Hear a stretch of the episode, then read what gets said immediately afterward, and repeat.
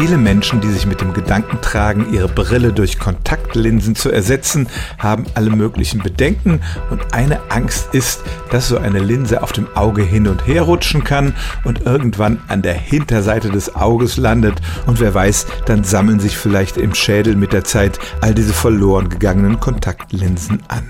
Aber diese Angst ist unbegründet und das hat mit der Anatomie unseres Auges zu tun.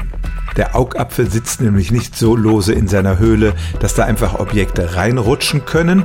Die transparente Bindehaut, die mit dem Augenlid verbunden ist, deckt das Weiße im Auge ab und bildet damit eine Barriere, die verhindert, dass irgendwelche Fremdkörper da reingeraten.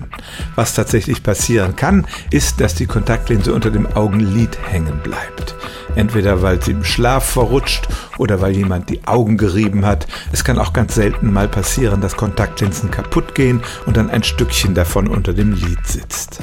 Aber in all diesen Fällen ist die Linse von vorne zugänglich. Man muss eventuell das Augenlid ein bisschen hochklappen und das Auge gut ausspülen, aber die Linse lässt sich auf jeden Fall entfernen.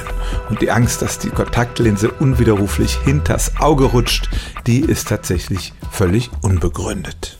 Stellen auch Sie Ihre alltäglichste Frage unter stimmtz.radio1.de.